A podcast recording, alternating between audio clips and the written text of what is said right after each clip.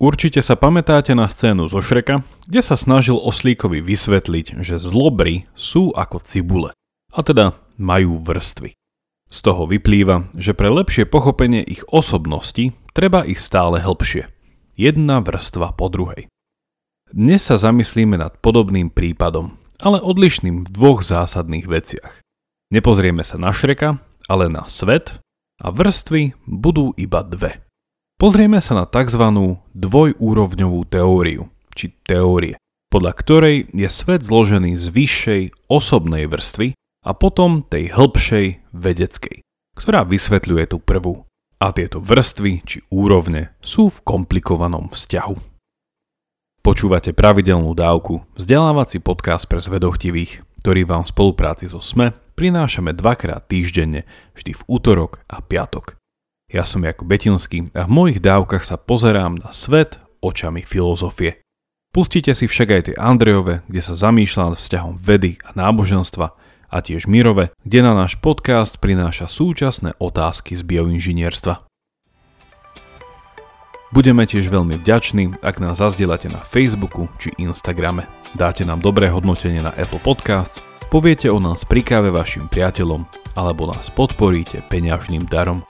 Všetko info na pravidelnadavka.sk, kde sa určite prihláste aj na odber nášho skvelého newslettera. Veľká vďaka, vážime si to.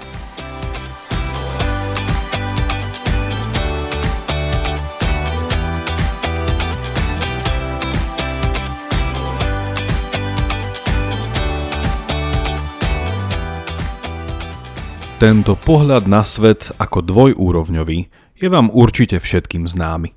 Len ste možno netušili, že nie ste vôbec sami v pociťovaní radosti či úzkosti, ktorú vám prináša.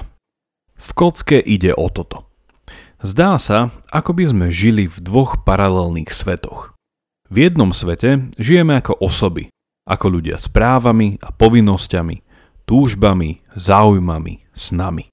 Kráčame, padáme, trpíme, snažíme sa, no a niekedy sa nám aj niečo podarí. Inými slovami, Žijeme vo svete hodnôt, morálky a racionality. Odmietame utrpenie, cynizmus a instrumentalizáciu a na druhej strane túžime po láske, pochopení, odpustení či poznaní. Náš život sa javí ako by mal nejaký cieľ, vzhľadom na ktorý sa rozhodujeme a často sa vieme rozhodnúť nesprávne.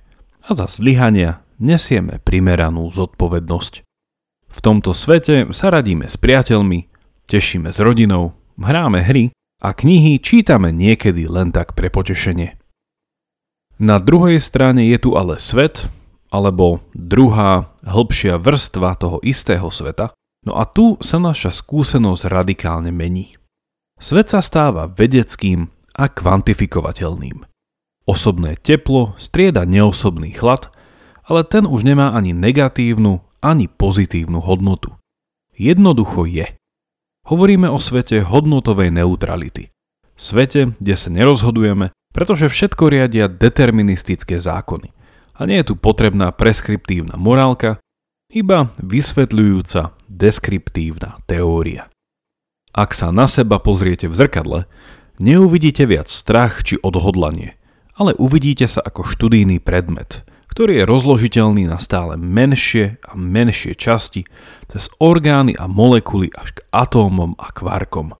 Tento svet určujú termodynamické zákony a príťažlivá láska je premenovaná na gravitáciu.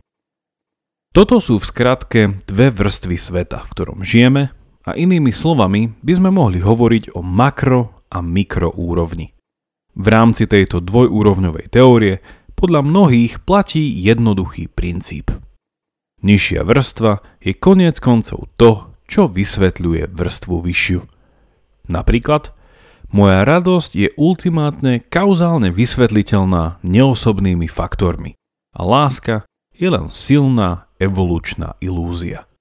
Inými slovami, vyššia vrstva nášho sveta, kde žijeme podľa istých hodnôt, je svetom zdania a preludov. Veci sa nám nejako javia a my si myslíme, že ako sa nám javia je to, akými v skutočnosti sú. Ale, dodala by táto teória, pod touto iluzórnou vrstvou je ďalšia vrstva a je to práve tá, ktorá obsahuje reálny pohľad na veci, ktoré nie len, že často nie sú také, akými sa javia, niektoré z nich dokonca existujú len iluzórne. Čo je to úsmev? Nuž, existujú ústa, pery a tvár, ktoré sa vedia synchronizovane hýbať, ale kde presne je úsmev? Niekto by dokonca povedal, že sa neusmievame ústami, ale očami. A podobne by sme sa mohli reduktivisticky pozrieť na metaforický význam slova srdce. Je ale tento princíp, že vedecká úroveň vysvetľuje tú osobnú pravdivý? Je vedecký obraz sveta kompletný? Ak áno, neboli by sme potom, tak povediac, cudzincami vo vlastnom svete. Ak je vedecká úroveň kompletná a vyčerpáva všetky vysvetlenia, čo by v takomto svete znamenalo byť človekom? Dobre žiť, správne konať a myslieť? Pozrime sa teraz na pôvod tohto dualistického pohľadu na svet, čo nám pomôže nájsť náznak odpovede, či je spomínaný princíp pravdivý a či vlastne na tejto teórii záleží.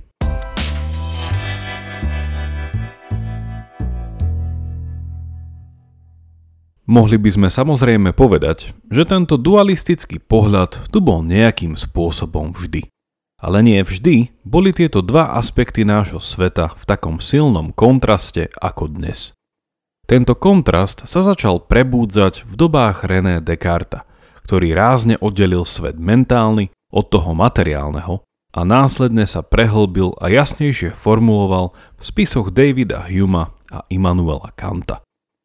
V kocke išlo v začiatkoch o rozdiel medzi faktami a hodnotami, a teda o tzv is-ought gap. Priepasť medzi tým, čo je a tým, čo by malo byť. Hume bol jeden z prvých, ktorý túto priepasť jasnejšie prebádal a jeho záverom bolo tvrdenie, že nie je prirodzene možné vyvodiť, čo by sme mali robiť, našu morálku, z toho, akým svet je, z nášho vedeckého skúmania. Tejto vyvodzovacej snahe sa niekedy hovorí aj naturalistický faul, z anglického naturalistic fallacy. Ale toto označenie je nesprávne, keďže tento faul sa netýka toho, o čom písal Hume, ale až toho, čomu sa o niekoľko storočí neskôr venoval iný britský filozof G.E. Moore. Kant na tento Humeov skepticizmus nadpojil a možno si ešte pamätáte na jeho rozdelenie medzi fenomena a numena, teda svetom, ako sa nám javí, a svetom, aký v skutočnosti je. Podľa Kanta sú náš rozum a jeho schopnosti limitované na svet zdania. A akým v skutočnosti je, nebudeme nikdy vedieť. Sme ako ryby v akváriu, ktoré z neho nevedia výjsť von, aby ho mohli skúmať.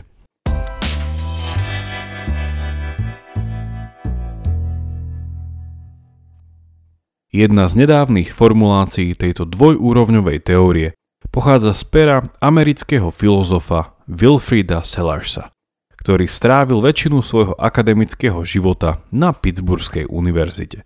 Sellars je tiež myšlienkovým otcom tzv. Pittsburghskej filozofickej školy, ktoré členmi sú tiež súčasní filozofi ako Robert Brandom, John McDowell či Patricia Churchlandová. Sellers nehovorí ani o dvoch paralelných svetoch či úrovniach, ale hovorí o dvoch obrazoch. Svet podľa neho vidíme dvojako. Prvým obrazom je tzv. manifest image, teda očividný obraz veci, ako sa nám javia v každodennom živote. A druhým obrazom je scientific image, ktorý je už spomínaným vedeckým pohľadom. Sellers má pre tieto dva obrazy aj výstižné a dovysvetľujúce synonyma. Vedecký obraz nazýva ríšou zákonov, z anglického realm of laws a očividný obraz sveta nazýva priestorom dôvodov, z anglického space of reasons. Cieľom filozofie je podľa neho tieto dva obrazy zrozumiteľne skombinovať. A to podobne, ako keď si v 3D kine nasadíte špeciálne okuliare. Čo tieto dva obrazy teda rozlišuje, je kľúčový rozdiel medzi slovom zákon či zákonitosť a dôvod. Zoberme si ako príklad človeka. Človek, nachádzajúci sa v priestore dôvodov, je osobou, ktorá svoje rozmýšľanie a konanie odôvodňuje, čo v praxi znamená, že príčinou nášho konania sú naše úmysly, ktoré sú našimi rozumnými dôvodmi. Súčasne sme ale ako ľudia aj súčasťou ríše zákonov a nevyhnutne podliehame tým istým prírodným silám ako čokoľvek iné. Môžem mať veľmi silnú vôľu a ešte silnejšie dôvody, ale myslieť si, že pri skoku z útesu vzlietnem, je až príliš vzletná myšlienka.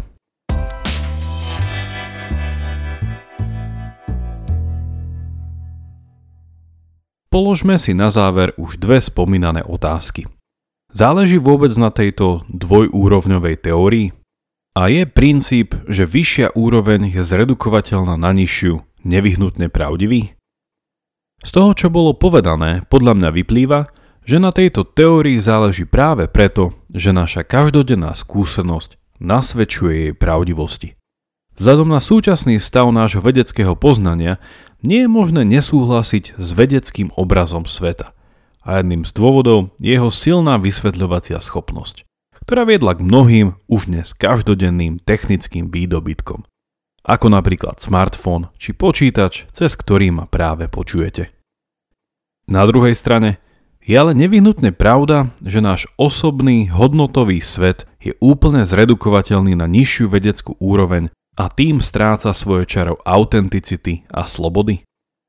Dovolím si povedať, že toto je jedna z tých veľkých otázok, na ktorú nielenže neexistuje jednoznačná odpoveď, ale že skutočne komprehensívna odpoveď by si vyžadovala koncepty a slovnú zásobu, ktorú možno nikdy nebudeme mať.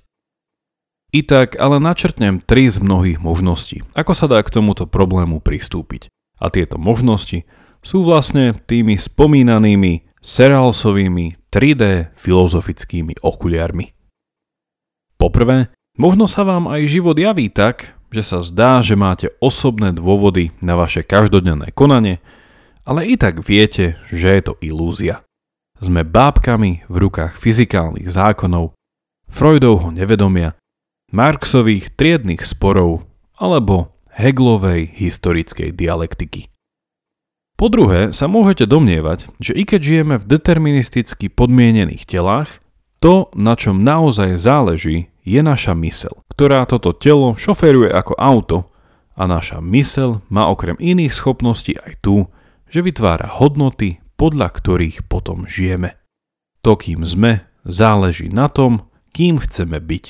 A toto chcenie je samozrejme úlohou našej mysle. Tretia možnosť, ako pristúpiť k našej dvojúrovňovej teórii, je stretnúť sa na pol ceste. Áno, je síce pravda, že príroda a naša biologická prirodzenosť obmedzuje spôsob nášho konania a rozmýšľania. Ale aj napriek tomu s ňou vieme žiť v harmonickej symbióze a stále sme schopní slobodných, teda disciplinovaných rozhodnutí, ktoré nie sú vecou inštinktu, ale nášho špecifického ľudského rozumu. Našli ste sa v jednej z týchto troch možností? Alebo v inej? Kdekoľvek je vaše miesto, verím, že so mnou v tomto bode súhlasíte, že otázke takéhoto dvojvrstvového pohľadu na svet sa nedá len tak ľahko uniknúť a že nie je možné, aby ste tu a teraz nemali už vlastnú odpoveď, v rámci ktorej žijete. Toľko na dnes a veľká vďaka za počúvanie.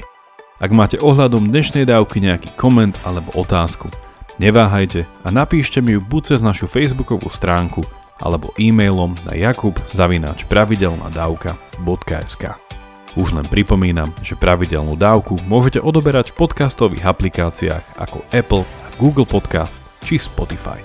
Ak neviete ako na to, choďte na pravidelnadavka.sk, kde nájdete jednoduchý videonávod. Teším sa na vás na budúce Buďte zvedochtiví a nech vám to myslí.